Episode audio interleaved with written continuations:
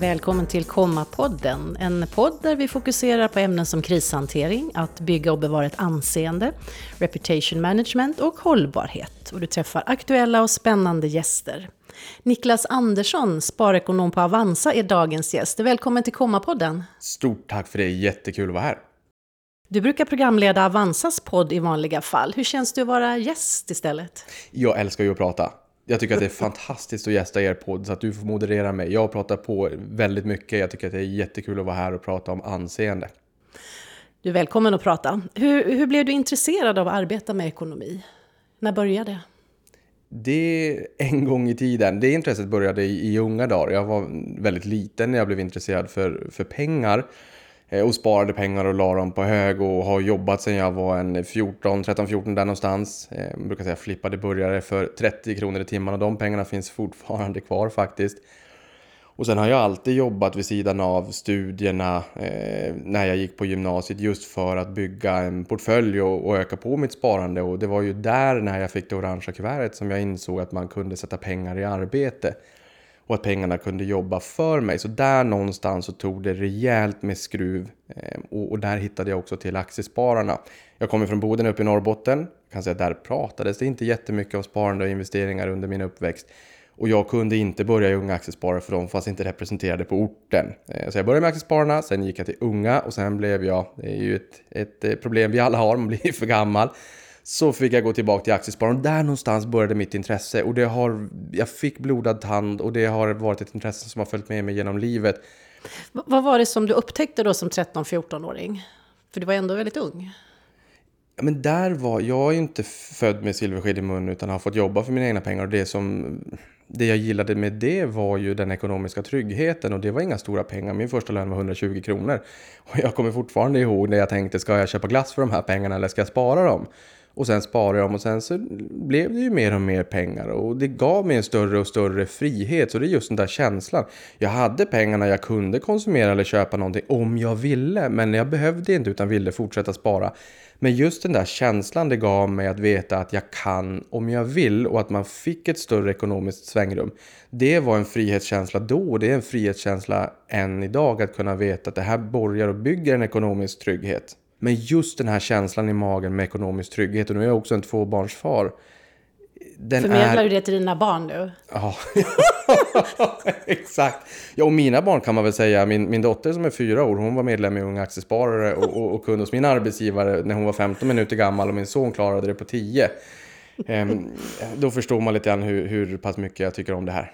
Som du nämnde så ska vi prata om anseendet i finansbranschen. Och du var med när vi hade ett webbinarium nyligen och då presenterade vi anseendetopplistan för finansmarknaden. Och den visar vilket anseende svenska folket anser att banker och andra finansiella aktörer har enligt Reputation and Trust-mätningen som vi genomför varje år. Och där på första platsen så ligger Avanza. Och nu när du har lite distans till det beskedet, vad är du gladast över? Att ni ligger i topp eller att ni var väldigt starka på nästan alla områden som bygger anseende? Jag är glad för att vi, jag är både glad för att vi ligger i topp men även för att vi hade ett högt anseende på, på, eh, på de flesta punkter. Det här är ju någonting som vi har jobbat stenhårt för. Vi grundades 99 och det här är blod, svett och tårar så att det är ett idogt arbete. Så för mig är det en bekräftelse på att det, det vi faktiskt gör också bär frukt. Avanza har förändrat mitt liv. Eh, och där när jag var ung eh, med, med knopp, eh, knappt hår bakom öronen med moppemössa så, så hittade jag till Avanza och det är ju många som faktiskt har gått en bättre ekonomisk framtid till mötes genom det vi har gjort genom åren och den folkbildningsinsats som vi har gjort. Så att jag blir oerhört stolt och glad av en sån mätning som visar att det vi faktiskt också gör uppskattas där ute. Och du kallar det till och med folkbildningsresa. Men vad är det som ni har gjort då som har tagit er till första platsen? Det är en jättebra fråga, men vi är ju en, en aktör som försöker bygga en bank som vi själva vill vara kunder i. Eh, och där vi jobbar väldigt hårt med transparens och tar fram produkter som vi faktiskt tror gör skillnad. Vi kommer inte ta fram en produkt om vi inte tycker att den tillför ett mervärde och är bättre än vad som redan finns på marknaden. Sen transparensen, att vi jobbar med schysst prissättning. Det finns inga, ingenting finstil, dolda avgifter som annars är väldigt vanligt i den här branschen. Ehm, just att kunden upplever oss som en schysst aktör med en god prissättning där vi faktiskt värnar och bryr oss om våra kunder. Det ser man redan i vår vision om en bättre framtid för miljoner människor. Det genomsyrar hela vår organisation. Det kanske man inte alltid ser från utsidan, men när vi ska ta fram en ny produkt så frågar vi kan vi inte sänka priset mer? Kan vi inte göra det här? Kan vi inte göra det billigare? Eh, vi tänker alltid kund och det är därför jag tror att det är väldigt roligt att jobba hos oss och att vi också attraherar människor som, som eh, vill jobba hos oss och faktiskt göra skillnad i finansbranschen. Men vad ser du är de viktigaste nycklarna till att bygga och bevara ett gott anseende i, inom finansbranschen? Kontinuitet kontinuitet och leva som man lär. Och vår bransch är en förtroendebransch. Det handlar om människors sparande, ekonomi, pengar. Och det är klart att alla branscher är förtroendebranscher på något sätt. Men finansbranschen är speciell. Och jag tror att många sparare känner att de har ett informationsundertag. Alla vaknar inte upp på morgonen och känner att sparande och investeringar är Guds gåva till mänskligheten. Men jag skulle vilja lova att det är fantastiskt roligt. Och många har hittat till det här intresset och tycker att det är jättekul. Men alla kommer inte att tycka det. Så att någonstans den här transparensen kring prissättningen och att försöka sudda ut det här informationsövertaget som banken har. Den informationsasymmetrin som gör att spararna eller vanliga, vanliga människor som går till banken med mössan i hand och vill ha en bra bolåneränta och gör som banken säger och tror att det alltid är rätt för den unika personen. Så är det inte. Så att just... Men är det inte lättare för er som uppstickare, tror du, att, uh, att jobba på det sättet? Eller är det lika självklart för etablerade storbanker att, att jobba på det sätt som ni gör? alla kan göra det, men det är ju inte li lika enkelt om du har en väldigt stor organisation som har jobbat på ett, ett sätt i, i alla tider. Ta ett SEB där jag jobbade tidigare som grundades 1856. Det är klart att den här banken har funnits med i alla tider. Och sen är ju inte retail-delen hela banken. SEB brukar man väl säga är två tredjedelar affärsbank. Men det är klart att någonstans med så många kunder, så många kollegor, så många kontor, nu har inte de flest kontor på något sätt, men det är klart att du måste strömlinjeforma organisationen samtidigt som det ställer höga krav också när det kommer till ekonomisk rådgivning och det är dokum dokumentationsplikt också i rådgivningssamtal. Men den utmaning vi har sett de senaste åren är att det tar mycket tid och då bör man ju också kunna eller man vill se till att det faktiskt lönar sig. Nu ser vi att många banker eh, säger att rådgivning, det kanske är någonting som man kommer få om man har mer pengar eller om man betalar för sig. Det här kommer ju skapa större ekonomiska klyftor i framtiden. Vi tror att eh, våra kunder kan göra smarta beslut själva. Det vi försöker göra istället det är ju att sprida informationsbildning, kunskap, och helt enkelt se till att man kan ta sina egna beslut. Och vi tror på kunderna. Eh, Hur mycket enkelt. koll har man på sina kollegors anseende? Vi har rimligtvis god koll på våra kollegor i branschen och hur det, hur det ser ut där ute. Men det är ju bara vår egen, eh, vårt eget anseende vi kan arbeta med såklart. Och där är vi väl aldrig nöjda, men vi ser, som jag sa här tidigare, att det här är en förtroendebransch och det är inte roligt för någon av oss när det dyker upp nyheter om penningtvätt och den typen av frågor. Sen har jag också full förståelse för att det här är ett samhällsproblem som, är, som drabbar oss alla. Eh, men det, när de nyheterna kommer så sänker det ju också förtroendet för hela branschen.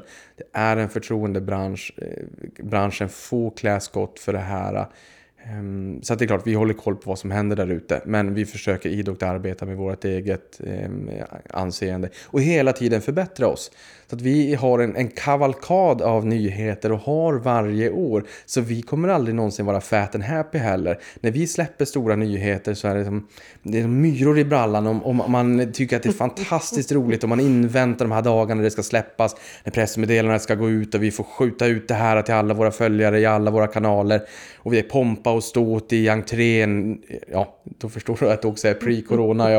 och att jag också längtar till en post-pandemic när vi faktiskt får ses alla kollegor igen. Det är ju många kollegor på många ställen i många företag som har börjat på, som man aldrig har träffat aldrig i verkliga livet så att säga. Men när vi släpper en nyhet så, så är vi ju helt övertygade om att den gör skillnad, att det uppskattas där ute och det är oerhört roligt att fortsätta revolutionera Spar-Sverige. Så det är någonting vi tycker är fantastiskt kul när vi släpper de här nyheterna.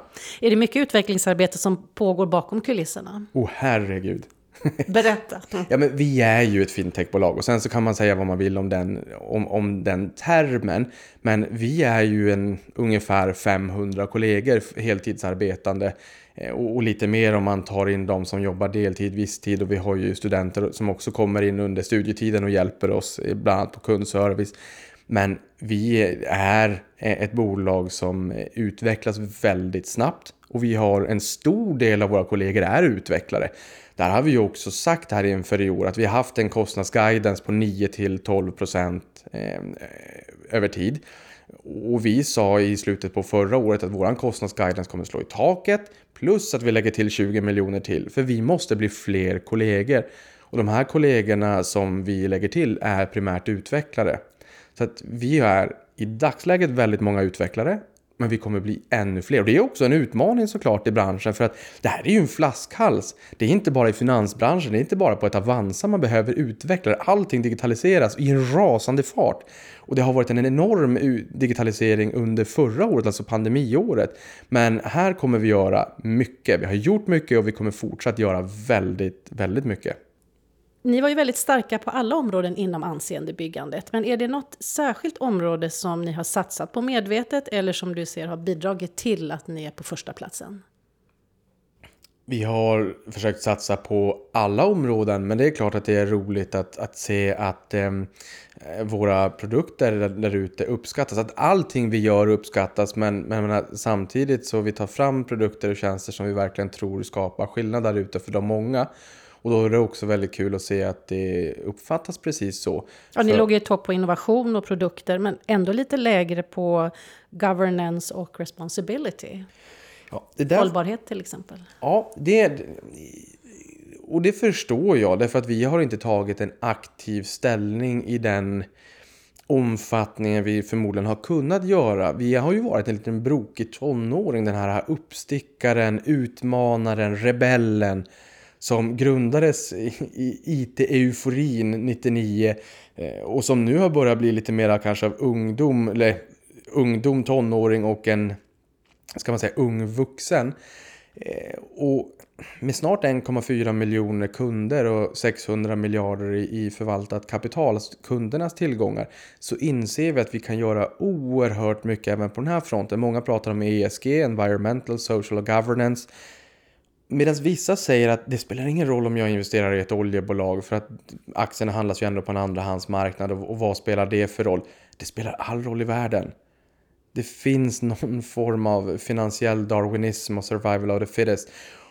Och vi ser att det gör skillnad beroende på vart man eh, kanaliserar kapitalet. Blackrock är världens största kapitalförvaltare med snart 8000 miljarder dollar under förvaltning. De har satt ner foten, det här fnyste man åt och sa okej, okay, upp till bevis. Och vi har sett att oerhört mycket har hänt. Dessutom ser vi att efterfrågan på hållbara produkter har gått upp dramatiskt. Här kan Avanza och har Avanza satt ner foten och sagt att vi måste fortsätta med folkbildning och förklara för våra kunder och informera hur de faktiskt på riktigt kan göra skillnad. Och här är min föregångare sparekonom Johanna Kull som numera är hållbarhetsansvarig på Avanza och brinner för den här typen av frågor jag skulle vilja säga att alla tycker att det här är viktigt. Förr i tiden kanske man kunde prata lite mer om corporate bullshit och greenwashing och allt det där. Jag tror att vi är förbi det. Och vi ska också komma ihåg människor på organisationer där ute som också tycker att det här är viktigt. De kanske inte ens vill jobba hos en arbetsgivare som inte tar de här frågorna på allvar. Och kunderna kanske inte vill vara kund i företag som inte tar de här frågorna på allvar. Johanna kommer att driva den här frågan och gör det i dagsläget för vi står inför en enorm omställning i finansbranschen. Så här har vi tagit fram en explicit hållbarhetsroll just för den här frågan. Och vad, vad gäller ägarstyrning vi har sett att indexprodukter tar mer och mer mark i Fondsverige. Vi har 5400 miljarder i fonder i Sverige för två år sedan såg vi 54 av 55 miljarder som gick in i aktiefonder, gick in i indexfonder. I fjol såg vi för första gången sedan 2013 att aktivt förvaltade fonder fick mer kapital än passivt förvaltade dito. Men den här indexflödesdebatten har rest frågor kring vad har man egentligen för ansvar om folk sparar i en indexfond som bara ska följa ett index? Exempelvis Stockholmsbörsen. För det finns ju bolag i Stockholmsbörsen som inte riktigt ändå kan sägas vara hållbara. Vad har man då för ansvar? Den här debatten är pågående och den kommer bara att öka framledes. Och vi vill vara med och driva debatt i den här frågan. Så att nästa gång vi får en sån här undersökning så hoppas jag att vi har tagit stora kliv framåt. Både inom responsibility och governance. Mm, det blir intressant att följa.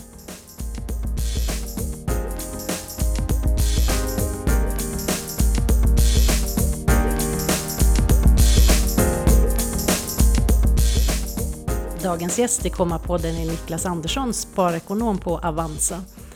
I er sparskola så tar ni upp de vanligaste sparfällorna. Vilka är de? Och herregud, det finns jättemånga. En är väl kanske att man inte kommer igång och spara överhuvudtaget för att man tror att det är svårt och att man behöver mycket kunskap, pengar och eh, eh, ja, främst det kanske för att eh, komma igång. En annan är väl kanske att man köper efter uppgång och säljer efter nedgång. Det här är klassiskt. Eh, Tittar vi på fondstatistiken över aktiefonder i Sverige så ser vi att när, när väldigt många pratar sparande och investeringar, grannen kanske har köpt ny bil, någon annan pratar om hur mycket pengar de har tjänat på börsen. Då vill man investera och då tycker man kanske också att risken är som lägst för det verkar ju bara gå uppåt. Och sen när det går ner, ja men då säljer man, fick ont i magen, det här var inte för mig, det här, det här var ju inte, det var inte så här det skulle vara, börsen är bara kasino, börsen, börsen är bara, bara roulette. Jag visste det, hit ska jag inte tillbaka igen. Det är väl två klassiska skulle man väl kunna säga, men sen också att vi har alldeles för dålig riskspridning på de som äger aktier. I Sverige så vet vi att 44% har en aktie i portföljen medan snittet är 4,1 bolag i portföljen. Det här är statistik som Euroclear släpper varje år och då ska vi också komma ihåg att fondsparar man ja då behöver en vanlig UCITS-fond, den termen behöver man inte komma ihåg, men en vanlig fond, den ska ha minst 16 innehav. Är det en smal fond så har den 25 innehav och är den bred så har den 100-120 kanske. Men har man då egna aktier så har man alldeles för få bolag. Det skulle kunna vara så att man kanske har aktier som man har ärvt och det finns ett affektionsvärde eller att man har fått aktier i bolaget man arbetar på eller att man har en eller några aktier som krydda vid sidan av ett fondsparande med mycket bättre riskspridning. Men annars skulle jag säga det här med riskspridningen, det, det är också nog en fälla. Och att man kanske pausar sitt sparande när börsen går ner och tänker mm, ja, jag, jag, tar tillbaka, jag återupptar sparande i börsen och återhämtar sig igen. Samma sak där, de bästa affärerna de görs de jävligaste av tider och så är det. För säger man att börsen ska stiga 7% om året där någonstans den som köpte på botten IT-kraschen fick 30% om året fram till nästa topp, inklusive återinvesterad utdelning. Och den som köpte på botten i eh, finanskrisen fick 24% om året fram till, till nästa topp. Och då kan man säga Niklas, eh, det där är väl lite oansvarigt att säga så. Min poäng här är du kan spara och bör spara långsiktigt på börsen. Men du bör inte sticka huvudet i sanden när börsen blir sur för det är ofta där som bra lägen dyker upp som där de köpen adderar fint till uppsidan i portföljen över tid. Min poäng med att, att delge de siffrorna det är bara att visa på att när börsen är sur, när människor springer från börsen så ska man snarast kanske börja jogga till börsen och köpa. För oavsett om du, nu tog vi coronakrascherna 18 dagar, det är ganska unikt att den är så kort. Men det spelar ingen roll om du köpte efter en dag eller fem dagar eller nio dagar eller 18 dagar. De köpen adderade på ganska bra till din avkastning. Men där är det många som lämnar eller som pausar sitt sparande och känner att nej, jag, jag fortsätter inte förrän det är på plus minus noll igen. Det är ett klassiskt misstag.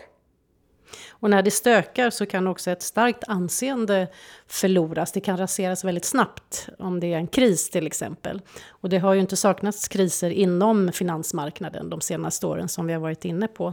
Det är klart att vi påverkas i någon mån i och med att det är vår bransch.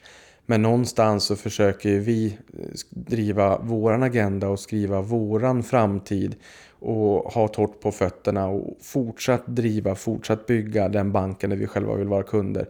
Fortsatt på riktigt tro på att vi skapar en bättre framtid för miljoner människor. Och det är klart att när det är tufft i branschen och när det ibland dyker upp skandaler det, det, är inte någonting vi tycker är roligt. Eh, det påverkar oss alla negativt. Men det är klart att då tror jag att många hittar till oss Därför att vi är, brukar inte... Vi håller, det är fel att säga att vi inte håller på med sånt. Det skulle ingen säga att de gör. Men, men vi tänker verkligen kund först och, och har rent mjöl i påsen om man så säger. Så jag tror att det där är någonting som gynnar oss. Sen om vi hade fått önska så hade inte vi velat att det hade varit någon, någon, någon dramatik eller några skandaler överhuvudtaget i våran bransch. För det absolut viktigaste att komma ihåg det är att det här är en förtroendebransch. Det är människors pengar det handlar om. Eh, men när sånt här dyker upp så brukar vi ofta se ett ganska stort kundinflöde. Vad är viktigast om man vill förebygga kriser inom finansområdet? Med risk för att jag får äta upp det så är det väl tänkt till före. Ehm, det borde inte få förekomma. Sen är det klart att det förekommer kriser i alla branscher, inom alla områden. Ehm, men man borde kunna tänka till före för att minimera. Eh, och har man haft rent mjöl i påsen och tänkt kund först så tror jag att risken eh, minskar rejält för den typen av kriser. Ni leder en bransch där det går snabbt med digitaliseringen. Var befinner sig Avanza om säg fem år? Om fem år tror jag att vi är ett betydligt större bolag med betydligt fler kunder. Eh, där vi också har tagit fram fler produkter som hjälper fler människor till en bättre ekonomi. Och jag tror och hoppas också att vi har gått in och utmanat eh, på flera olika eh, områden på finansmarknaden. Men någonstans kan man ju fundera på vad inom finans är det människor lägger sin plånbok på. Eh, och är det så att de områdena eh, karaktäriseras av höga kostnader, höga marginaler, då kan man nog ana att vi kommer att gå dit för att pressa den intjäningen för att eh, helt enkelt leva som vi lär. När vi tar fram en produkt så vill vi att den ska vara billigare, bättre och enklare. Åtminstone två av dem. Ehm, de områdena som finns i finansbranschen som tingar höga marginaler, där bör man vara orolig. Jag tänker på en grupp som blir allt fler. Det är ju gruppen äldre. Blir allt större. Vad finns att göra på den marknaden när vi lever allt längre och så ska vi ha pengar att leva för? Dels så är det ju produkter eh, kanske framtagna för den målgruppen men sen är det ju också folkbildning. Alltså hur mycket pengar behöver man för ett drägligt leverne? Eh, och där måste vi ju någonstans kunna hjälpa till, inte bara när man kanske är äldre på ålderns höst och det är nära förestående att gå i pension, utan kanske tidigare också. Jag tror att det här med pensionsfrågor är någonting som gör att man får lite ont i magen, man knyter näven i fickan och känner att jag skjuter det där framför mig. Eh, och vissa kanske tror att nej, men, det är redan kört för mig, det blir bara havregrynsgröt varje dag. Det behöver ju inte vara fel det heller, men jag tror att det går att göra skillnad för väldigt, väldigt många människor. Och i branschen så brukar man fråga kunden om man kommer in på en rådgivning, har du en lång tidshorisont? Eller åtminstone vad är syftet med pengarna? Och har man en lång tidshorisont så får man ofta en börsexponering och då tänker man ofta fem år. Eh, ja, säger kunden, jag har en lång horisont, så tänker de kanske tre år och så egentligen så kanske det blir lite spännande med den där resan till sommaren och då vart det bara några månader. Så här har vi ett, ett oerhört stort ansvar att informera, inspirera och motivera till ett sparande som gör att man faktiskt kan leva livet på det sätt man vill, inte måste på ålderns höst. Men om man redan är där så handlar det ju också om att göra det enklare att ta ut pensionen på rätt sätt. Ska man ta ut alla sina pengar när man är 65 bara för att man går i pension? Nej, förmodligen inte. Jag menar, förhoppningsvis så kanske man lever i alla fall 20 år till och trenden går ju mot att vi blir allt äldre. Och jag tror också att vi vill vara allt mer aktiva på ålderns höst för att en pensionär idag har nog mycket mer go i sig och vill göra mycket, mycket mer än kanske en pensionär för 50 år sedan. Och någonstans så har ju vi ett ansvar att hjälpa till med vad är det du behöver idag för någonting för att kunna leva det livet du vill på ålderns höst. Och här har vi också sett att eh, det händer mycket på pensionsområdet. Jag menar, vi har stenhårt drivit pensionsupproret där mindre nogräknade förmedlare på stan kan ta en 3, 4, kanske till och med 5 procent av kapitalet. Vilket när man adderar upp det förmodligen inte ens syns för kunden och man har inte den kunskapen för att förstå den informationen och ingen, mig veteligen har sagt grattis till pensionering, grattis till ett gott yrkesverksamt liv. Här får du en total specifikation på alla kostnader och betalt genom åren. Och då inser jag att man har bränt bort 20-30% av, eh, av sin pension i avgifter. Det, inte minst genom skalavgifter, vilket vi inte har. De ska man fly som pesten. Eh, det tror inte jag folk känner till. Sen är det klart bolånefrågor, försäkringsfrågor. Vad händer om du är en pensionär där du vill låna upp på, på huset, kanske låna upp lite mer eller flytta någon annanstans. Pensionen räcker inte till. För bankerna tittar mycket på återbetalningsförmåga. Hur ska jag då tänka? Kan ni hjälpa mig här? Jag tror, inte minst med tanke på att vi blir allt äldre, att vi har mycket kvar att göra för att catera för den här målgruppen. Det tror jag också. Ni ska jobba lite extra där. Det ska vi absolut göra och det tar jag till mig för vi kan göra enormt stor skillnad för de människorna. Eh, och det vill vi göra, det tänker vi göra. Var ser du att du arbetar om 15 år? På Avanza. Jag kommer aldrig lämna Avanza. Inte frivilligt. Avanza som jag sa här i början förändrade mitt liv i, i, i unga tonår. Eh, och jag jobbar med det jag älskar. Och, och, det jag gör är att jag är med och skriver historia för att vi förändrar en bransch, förbättrar människors framtid. Eh, och att få vara med och, och göra det avtrycket och berätta för mina barn när de blir äldre en vacker dag, de kommer förmodligen höra det här mycket under uppväxten, att ha fått vara med och förändra och förbättra folks ekonomiska framtid så att de kan få leva livet på det sätt de vill, inte måste och inte göda bankerna per se utan faktiskt berika sig själva. Det är det absolut bästa jobb jag någonsin skulle kunna tänka mig. Mm, ja, du är ju en fantastisk ambassadör. Men när du inte arbetar, vad gör du då? Samma sak. Nej, det är väl lite grann det som är utmaningen också. Att det här, I och med att det här är ett så pass stort intresse så tar här upp en större del delen av min tid. Eh, oavsett när på dygnet det än är. Det, det här är det första jag gör när jag vaknar på morgonen. Det är det sista jag gör när jag går och lägger mig. Tyvärr ofta på småtimmarna när jag har följt börsen, amerikanska marknaden, interagerat med våra kunder i sociala medier. Jag tycker ju att det är roligt.